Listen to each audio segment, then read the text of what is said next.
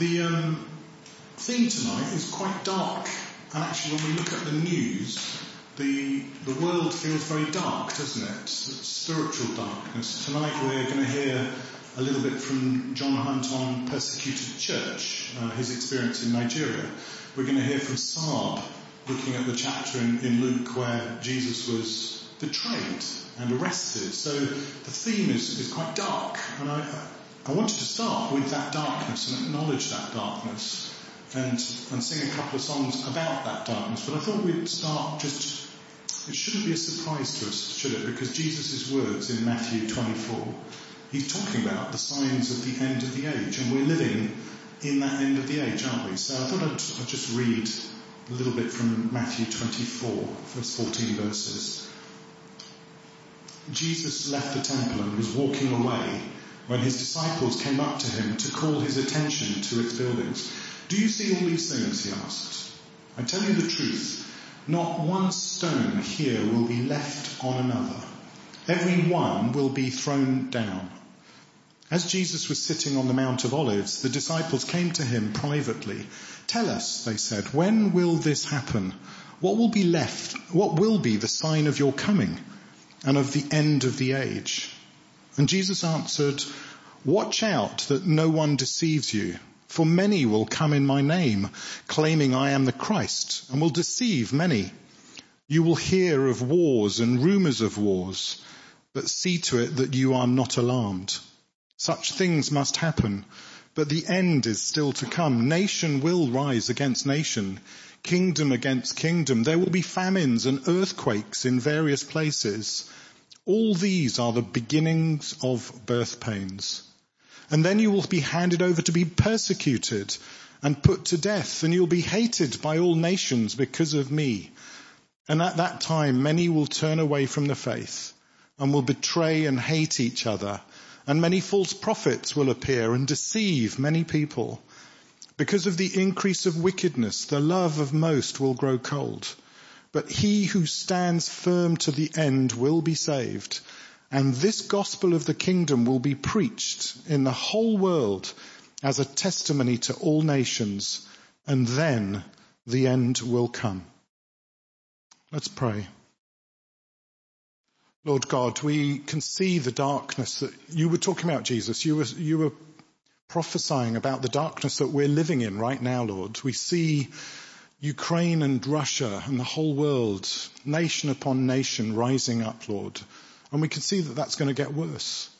We've lived through two years of, three years of, of disease. We see famines and earthquakes, Lord. We see your church being persecuted. We see godlessness, Lord, in the people that we work with, the people in our, our neighbours. Not just wicked people, Lord, not just wicked leaders but godlessness in schools and in the whole of society, Lord. And it makes us grieve. And tonight, Lord, we do pray that you would help us to grieve with you as we look at the wickedness in this world. But we thank you that we don't need to grieve. We don't need to be anxious because thank you that you are the light that came into this world. You're the light of our light, Lord, in this darkness. And so we just pray that you would encourage us this evening and that you would guide us. You'd open our ears and our hearts to hear your word preached. You'll touch our hearts, Lord, as we sing our praises to you tonight, as we pray, Lord, on behalf of our world, as we hear your word uh, read to us, Lord.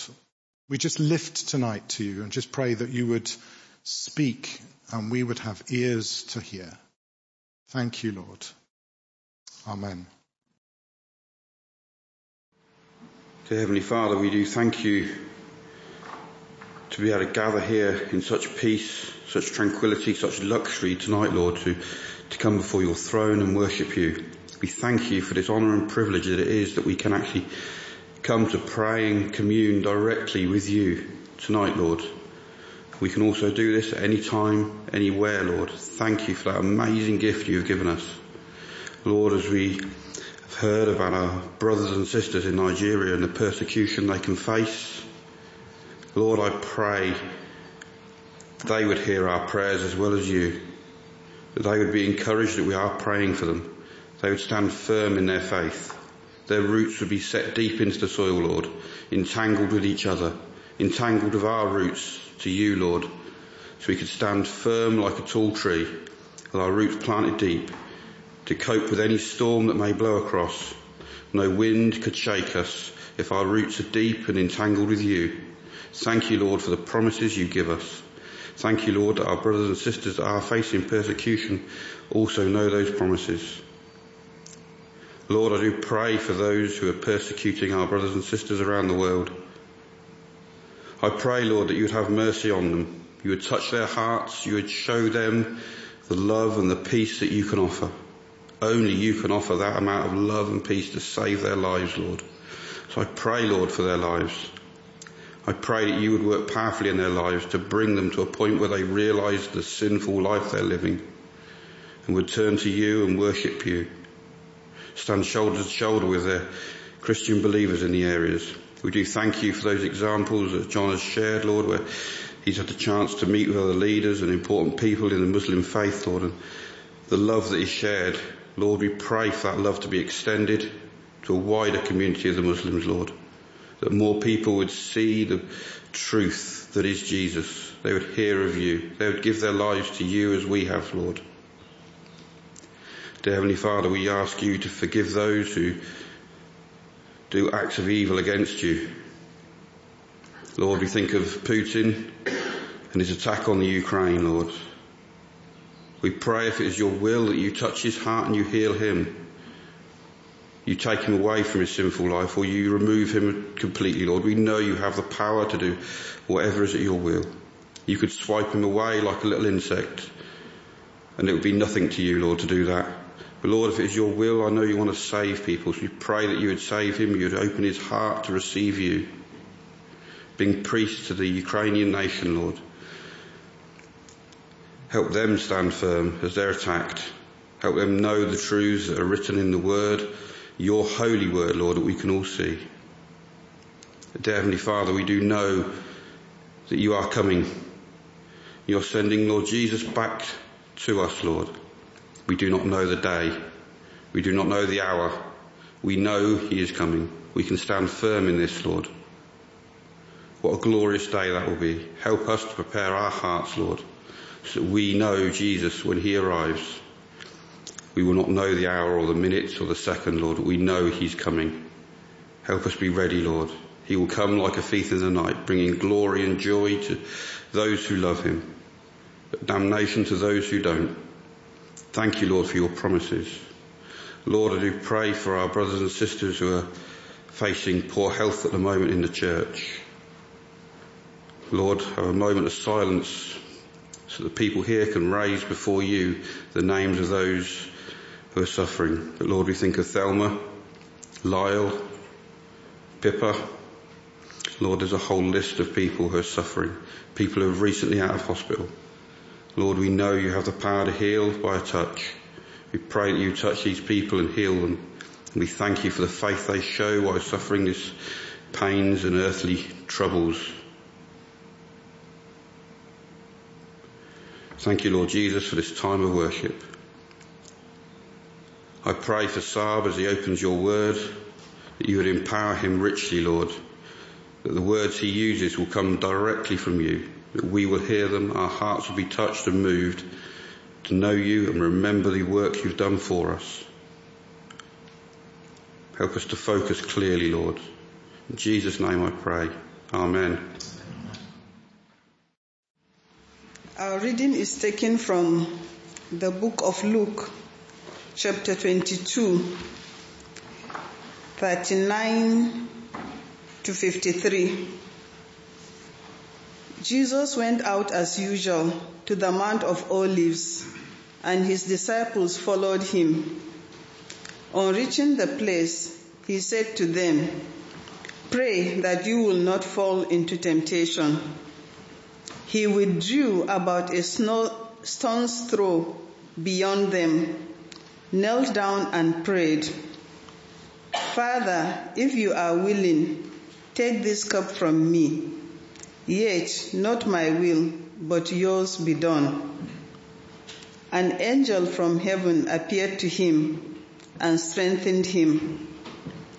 And being in anguish, he prayed more earnestly, and his sweat was like drops of blood falling to the ground.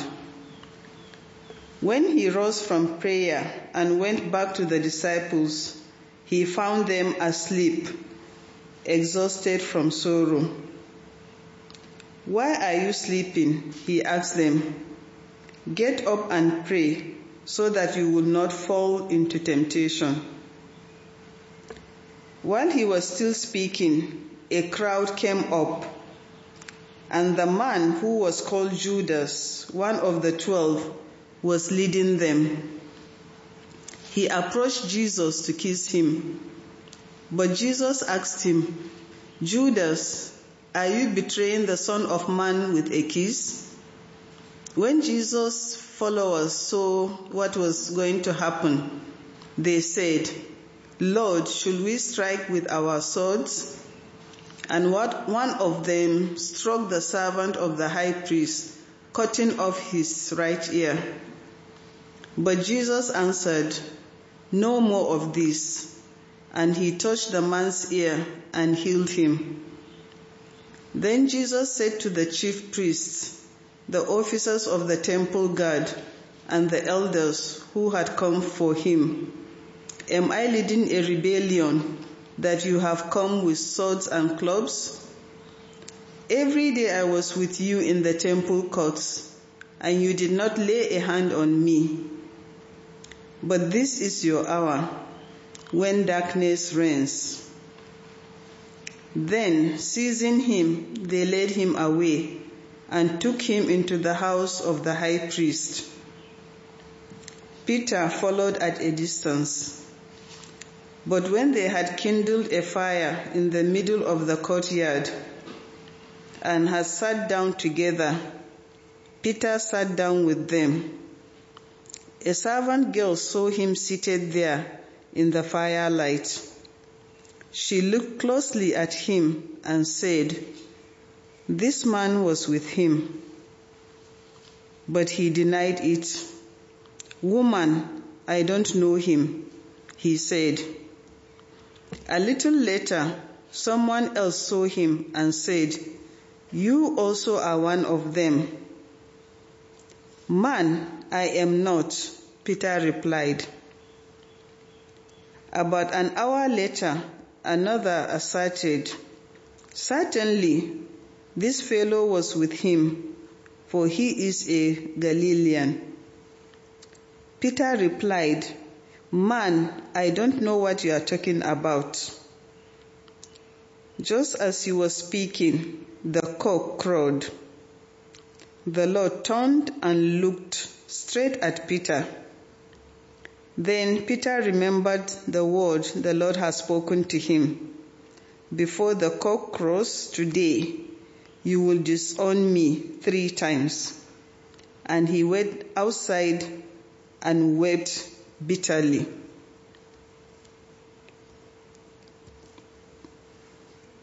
So the men who were guarding Jesus began mocking and beating him. They blindfolded him and demanded, Prophesy, who hit you?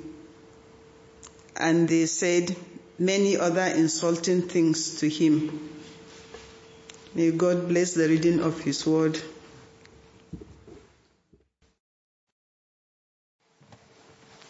Abby, thank you so much uh, for reading for us. Uh, before I start, let me, pray for us. Heavenly Father, thank you so much uh, for reminding us of uh, the privilege and pleasure that we have of being able to gather around your word. And Father, I pray that uh, as as I unfold Scripture, Father, I do pray that uh, by your Spirit you'll be at work in all of our hearts. Now quicken our minds, unstop our ears, uh, speak to us powerfully. Might we be uh, convicted and encouraged. Help us to see more of our need for you and of your love for us. In Jesus' name. Amen. If you have your Bibles with you, uh, please do keep them open. It'd be a great help to me uh, if you are able to uh, follow along. Uh, we started our pre-Easter series last week. Uh, and during this season of Lent, we are working our way through Luke's account of Jesus' final hours uh, to the crucifixion. But Lent is a tricky time uh, for us as Christians to use well. Uh, as Christians, we know, because we live this side of the cross, that the victory has indeed been won. And there can be a temptation during Lent to rush to Easter Sunday, to rush to that day when the stone has been rolled away and delight in what God has done in raising the Lord. And don't, don't mishear me. I'm not saying that, uh, that the resurrection of Christ is, uh, is not a delightful and amazing thing. But Lent is a season for Christians, for us, to reflect on not only the beauty of God and what He has done, but for us to look inside our own hearts and dwell upon who we are. And we can do that because the gospel accounts of the earthly ministry of Jesus, they devote about uh, a quarter to a half of the gospel uh, to that final week of Jesus' life on earth uh, before the crucifixion.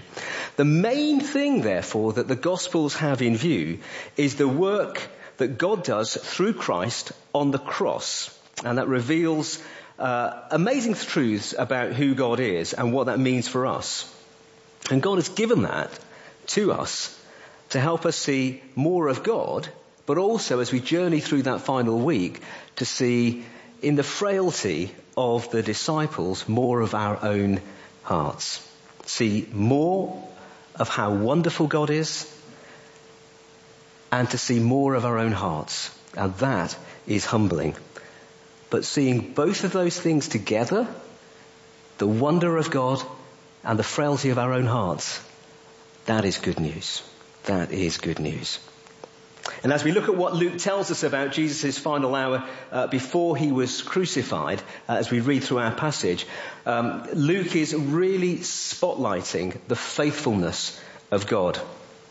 And that's held out in sharp contrast to the frailty, the faithlessness, uh, and the fallibility of humanity. So as we look at our reading today, I want us to see these two things. The darkness that's revealed by Jesus' friends, Peter and Judas, uh, and the light of God's love that is revealed in Christ. So firstly, uh, the darkness revealed by Jesus' friends. Now this part of scripture is really well trodden, I'm sure, by many of us. Uh, we've heard the accounts many times of Judas's betrayal and Peter's denial. But as we come to it this evening, uh, I want us to see the absolute ordinariness of Judas and Peter. Uh, I, I, know that we can be tempted to read this part of scripture, throw up our hands and say, how could they? How could they do that? But tonight, as we meditate on this bit of scripture, I want us to see that inside our own hearts, we have a Judas and we have a Peter. And I think that what makes this part of scripture so convicting is just that what Judas and Peter do is so mundane. It's so mundane. So let's start by looking at Judas.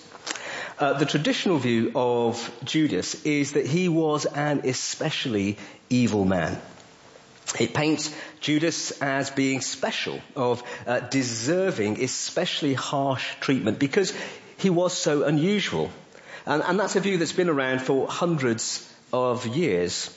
Uh, the first part of uh, Dante's Divine Comedy, uh, written in the 14th century, is a, uh, is a poem called uh, uh, Inferno. And as you might, might, have guessed from the title of the poem, it's about a soul's journey into hell. It, it, it's a poem, it's not biblical.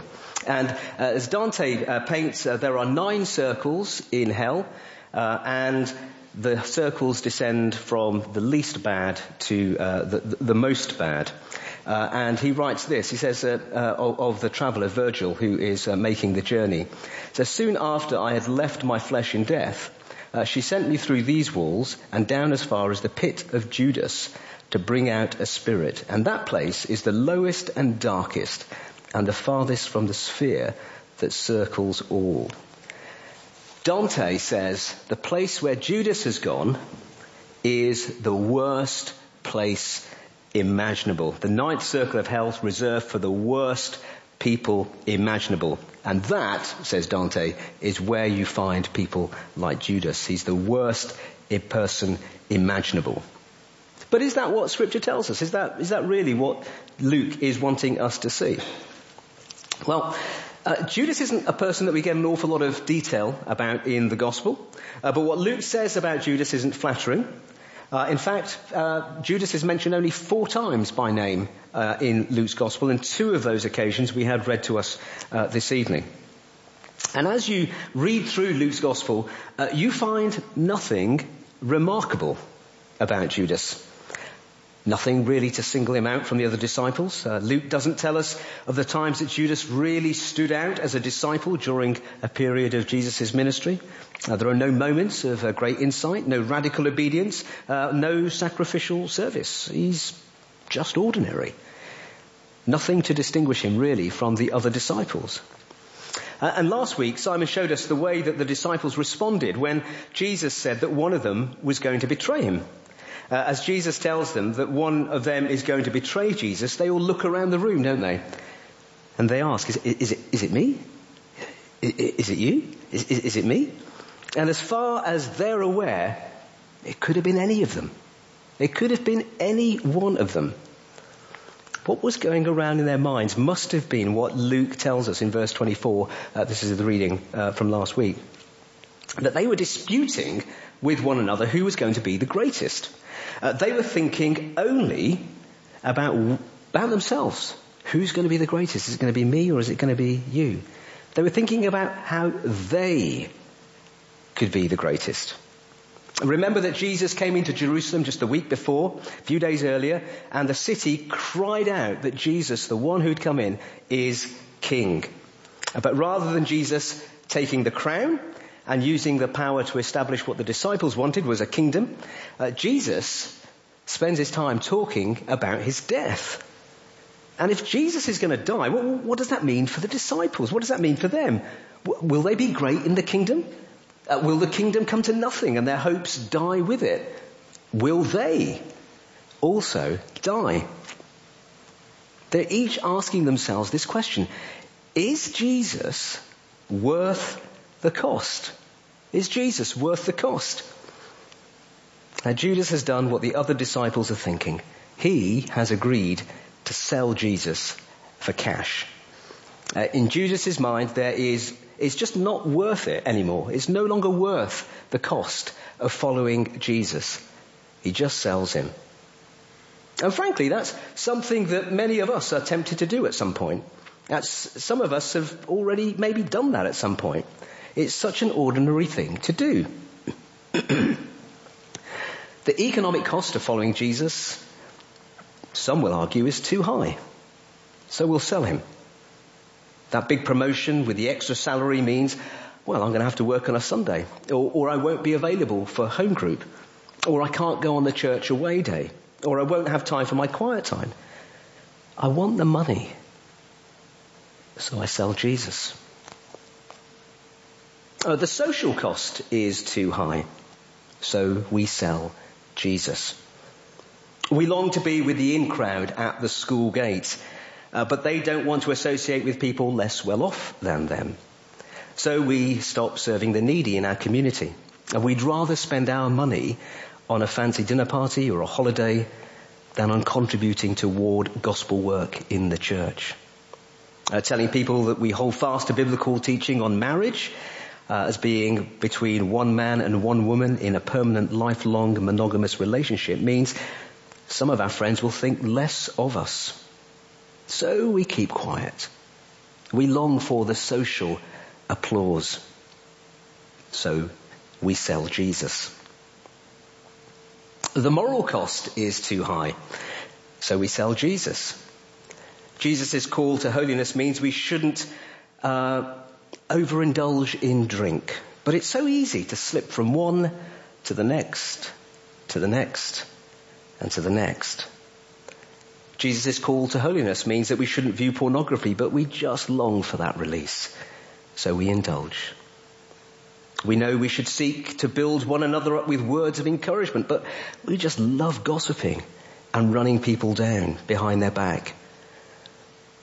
The moral and holiness cost is too high, so we sell Jesus. In so many ways, don't we? We have that little Judas inside us. And the moment the cost of following Jesus gets a little bit too high, we sell Jesus. It's staggeringly ordinary. So as we journey through Lent, let's ask ourselves that question. It's a painful question, but let's ask it. Let's wrestle with it. Where in our lives are we selling Jesus? Next, Peter. Uh, last week we saw Jesus tell Peter that Satan had demanded to have Peter, but that Jesus had prayed for him. So Peter's faith wouldn't fail. Um, he prayed so that Peter would be able to stand firm, and we saw that in verse 32 last week.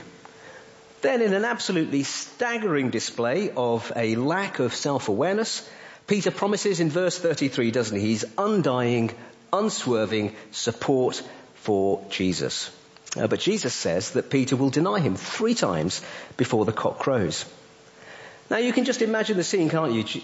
Peter's there, he's looking around the room and he's thinking to himself, yeah, he's gonna, yeah, he's gonna deny, yeah, he's, yeah, they're all gonna deny Jesus. I absolutely get it. But not me. Not me. I'm copper bottomed. Yeah. I am built and designed with German precision. There's nothing about me that will fail. Peter had no idea, did he, of what was coming and no understanding of himself. So he, like many of us, made the classic error. In the comfort of a warm room with a nice hot meal in your belly, surrounded by friends and no danger in sight, how easy it is to be brave. How easy it is to be brave. And think of ourselves more highly than we ought. And how unnecessary it seems to ask for help. But when trials come, the real Peter, not the one that he thinks he is, but the real Peter pops out. Judas sold Jesus when the cost of following him was too high. When the cost of following Jesus was too high for Peter, he denied him. The same root problem. The cost for both of them was too high, but the manifestation of that was different. The same root problem, and again, staggeringly ordinary. So Peter makes this declaration of unswerving loyalty to death. But when the mob comes to arrest Jesus under cover of darkness, Peter melts away, just vanishes. And Luke sets the scene for us in verses 54 to 55. Take a look with me. Then, seizing him, they led him away and took him into the house of the high priest. Peter followed at a distance. And when there had, and when some there had kindled a fire in the middle of the courtyard and had sat down together, Peter sat down with them. So Jesus is taken into the house of the high priest, the home of the people seeking to put Jesus to death. And Peter slips into the courtyard having maintained a safe distance so that people didn't think that he was connected to Jesus.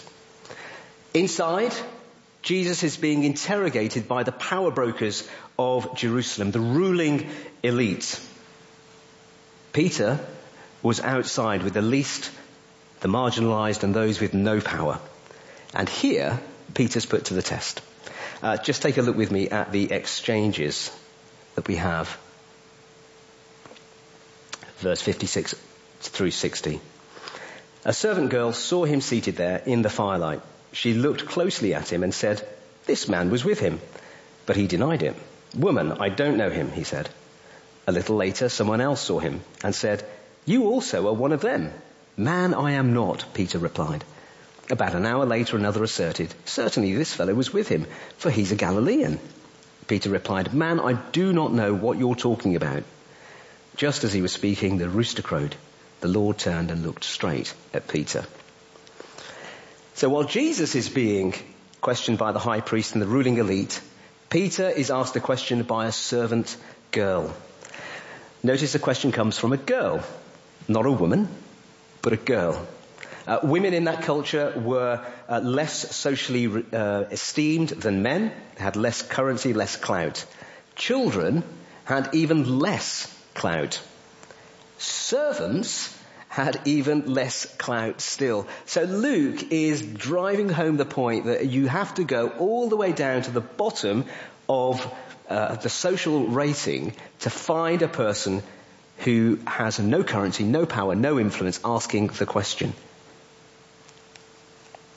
And we get the first denial in verse 57. Peter denies that he knows Jesus. Uh, faced with what culturally at the time would have seemed like the least significant inquirer, Peter blows it. First denial. Then in 58, a little time later, he's questioned again. This time he's asked if he's one of them. Luke tells us it was a little time. If Peter had felt that he hadn't done quite a good job with the first question, he'd have enough time to compose himself and address the second question well. Have a look what he does. But asks if he belongs to the disciples, he says no. In his first denial, he denies Jesus. Now, in his second denial, he denies Jesus by denying his followers. The second denial. Then Luke tells us another hour has passed. Jesus is still being interrogated and Peter has had even more time to compose himself and he's asked again. Now Peter's accent gives him away. Surely you're a Galilean. You're with him. And we're told in Matthew's gospel at this question, Peter calls down curses from God that if he knew him, that God would curse him. Peter calls on the witness of Jesus' father to deny Jesus the third time. Peter denies knowing Jesus, he denies knowing the disciples, and he denies that even God knows Jesus as a complete and utter threefold denial. Then the rooster crows and Peter remembers what Jesus had said. Peter is completely undone. Peter's failure was for him to believe his own PR, to think that God didn't know him, that Jesus didn't know him better than he knew himself. His pride caught him out, his pride manifesting as his overconfidence in himself. And we can suffer, can't we, from that same degree of overconfidence as Peter did. Uh, in the comfort and safety of a church prayer meeting, for instance, we can ask God for many opportunities uh, to share the reason for the hope that we have.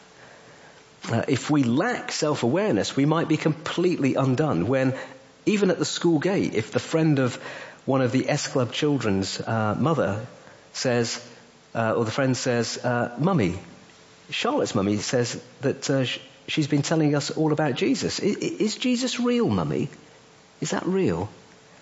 And if we don't know our hearts, we might be tempted even to fudge that simple question, to say anything other than to declare the truth of who Jesus is. We might be tempted to deny. Maybe a better prayer would be to pray that God would give us the words we need and the courage that we need to speak them. Perhaps our neighbours ask you uh, if as a Christian you believe in same-sex marriages. Will you distance yourself from Jesus' teaching? Uh, perhaps your work, work colleague asks you if Jesus is the only way to heaven. Surely, they say, everyone is saved, no matter what they believe. What do you say? Will you deny Jesus' teaching?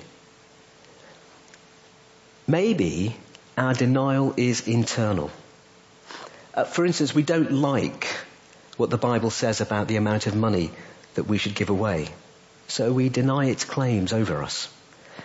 Uh, we don't like the way the Bible calls us to love our wife. So we deny its claims over us. Uh, we don't like the way the Bible calls us to forgive, especially those who have wronged us badly. So we deny its claims over us.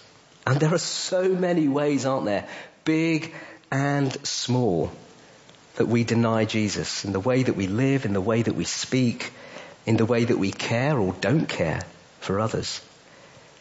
Peter's denial may seem shocking, but it's really shocking because it's so ordinary.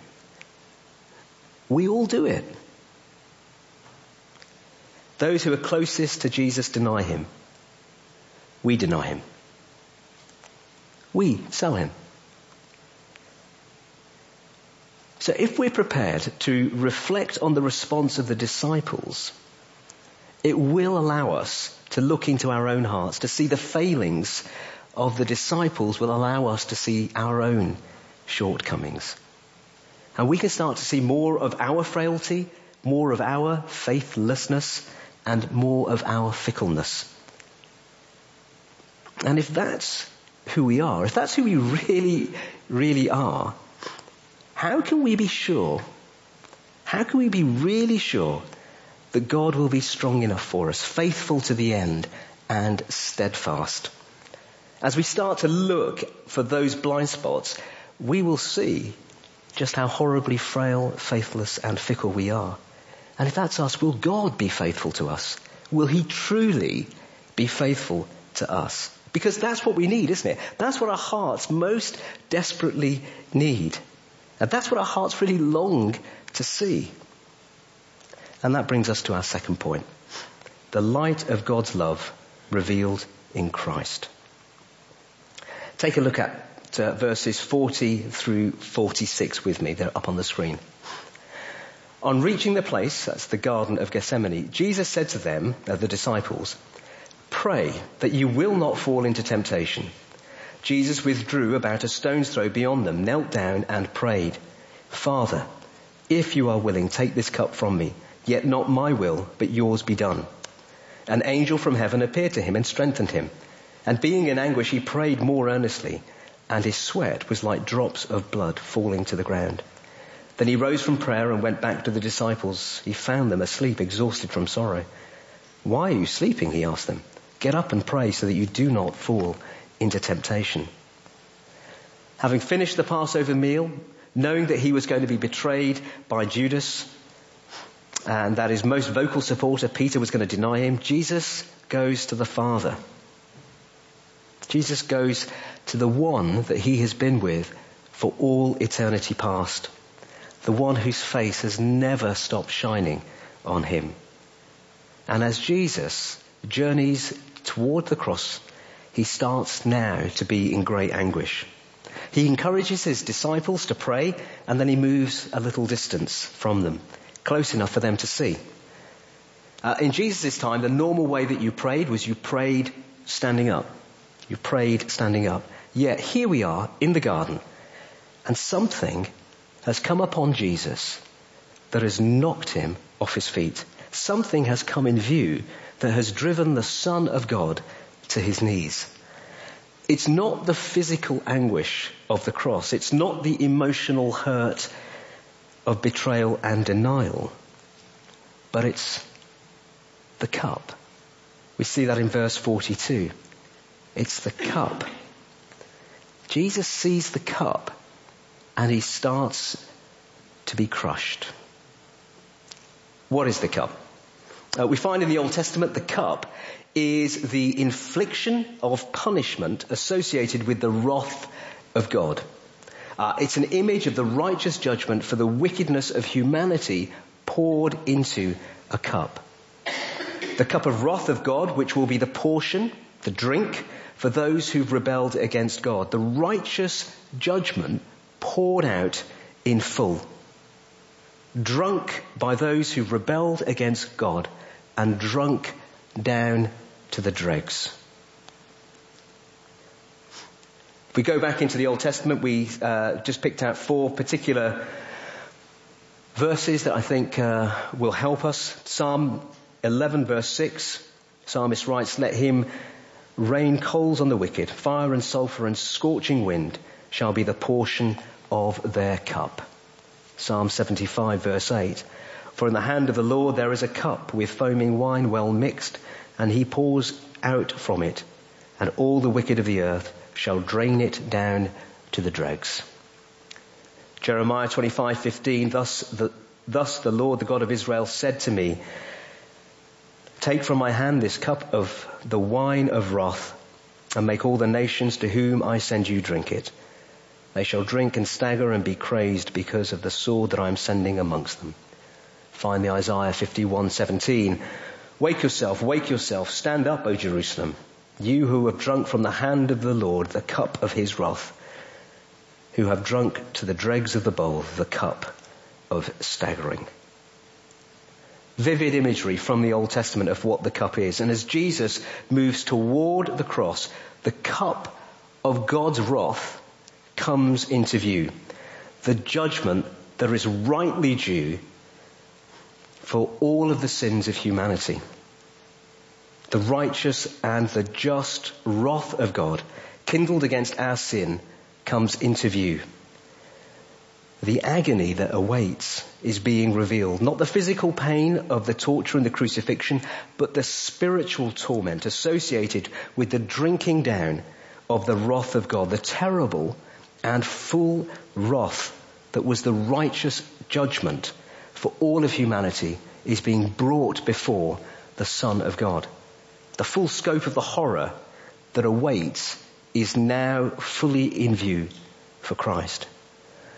Uh, we can't even begin to imagine the dread that such a sight would have caused, but the mere sight of it was enough to cause the Son of God to crumple. Do you see just how big a deal our sin is? The enormity of it if it was able to reduce the Son of God to his knees and cause him to sweat blood. Uh, Jonathan Edwards, the 18th century preacher, says this about the cup that Jesus uh, sees now in the garden. The, the, language is a bit arcane, uh, but bear with me. Uh, he says this, the cup of bitterness was now represented uh, as just at hand. He had not only a more clear and lively view of it than before, but it was now set directly before him that he might without delay take it up and drink it. It was the dread which his feeble human nature had of that dreadful cup that was vastly more terrible than Nebuchadnezzar's fiery furnace. He had then a near view of that furnace of wrath into which he was to be cast. He was brought to the mouth of the furnace that he might look into it and stand and view its raging flames and see the glowings of its heat, that he might know where he was going and what he was about to suffer. This was the thing that filled his soul with sorrow and darkness. This terrible sight, as it were, overwhelmed him. It was so awful that it causes Jesus to pray these words. He says to his father, if you are willing, take this cup from me, yet not my will, but yours be done.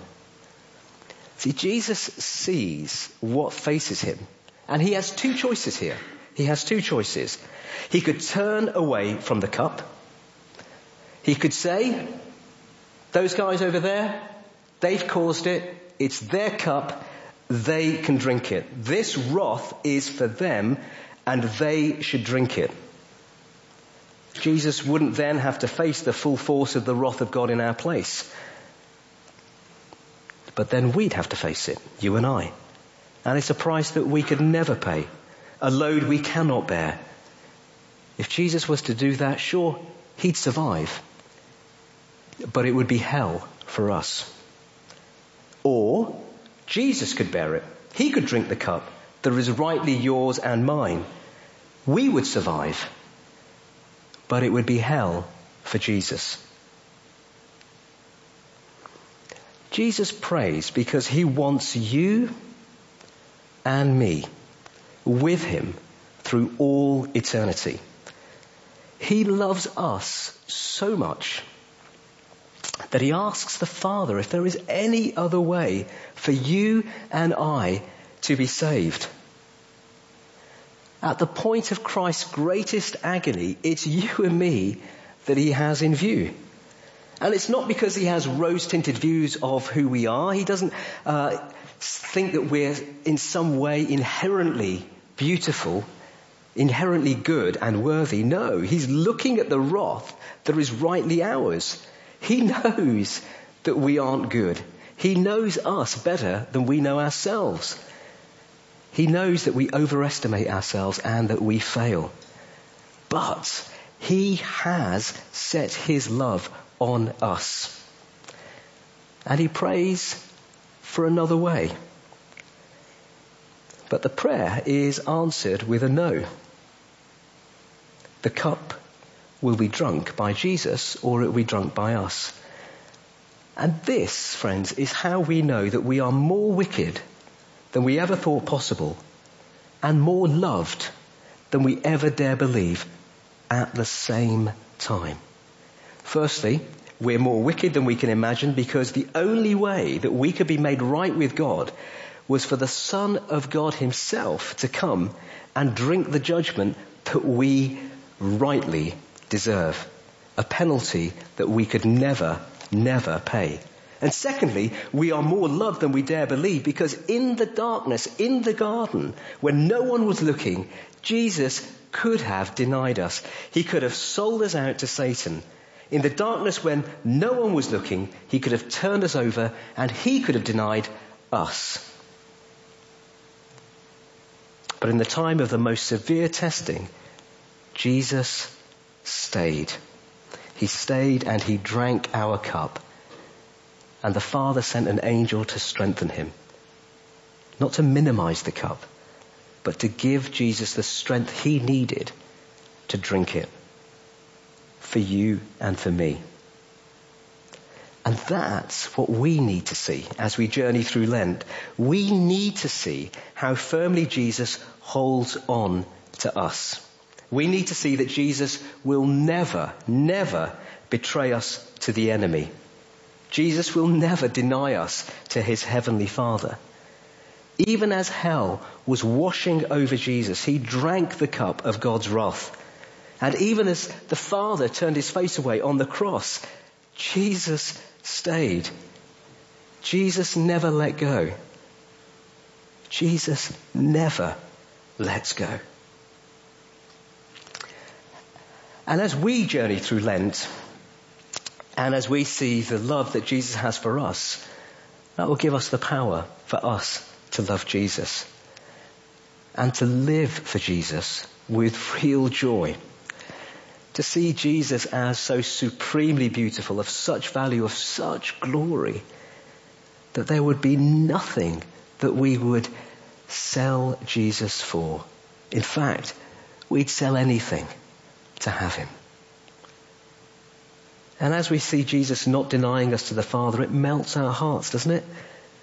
Because we know that if it was us, we would deny us. We know how fallible, fickle, and unfaithful we are. And we know that we should be denied. But Jesus' love for those of us who trust and believe in him is so great, he'll never, never deny us. And as we can see more and more and more of that, the happier we'll be to proclaim him and to live for him and to love him. We'll be eager never to deny Jesus. So Christian, where are you? Do you see the little Judas inside? Do you carry the bravado of Peter inside? If so, look to the one who loves you and drank the cup that was yours and mine and drank it to the dregs. And allow that love to transform you. Let's pray. Heavenly Father, we thank you for your love and faithfulness, uh, so beautifully revealed in the Lord Jesus. And thank you that the Lord Jesus chose the cross Thank you that he chose to drink the cup of your wrath and judgment for us in our place. By your Spirit, allow the truths that we've heard in your word uh, burn brightly in our hearts. Uh, help us to slay the desire to deny you and to sell you. Help us as we journey through Lent to allow those truths to burn brightly in our hearts. Help us to live joyfully for you. We ask this in Jesus' name. Amen. Shall we just go out this week just with these words in John 1? In the beginning was the Word, and the Word was with God, and the Word was God. He was with God in the beginning. Through him all things were made. Without him nothing was made that has been made. In him was life, and that life was the light of all mankind. The light shines in the darkness, and the darkness has not overcome it. Lord, we just thank you for that truth. Thank you that in this darkness, in this world that we live in, thank you that you, Jesus, the light of the world, have come into that darkness. Thank you that we don't need to walk in that darkness because we have you, the light in our lives. So Lord, we just pray that you send us out this week uh, to serve you, to be light in the community that we live in. At our places of work, at our families, with our neighbours. Lord, may people see the light of Jesus shining out of us this week. Thank you, Lord.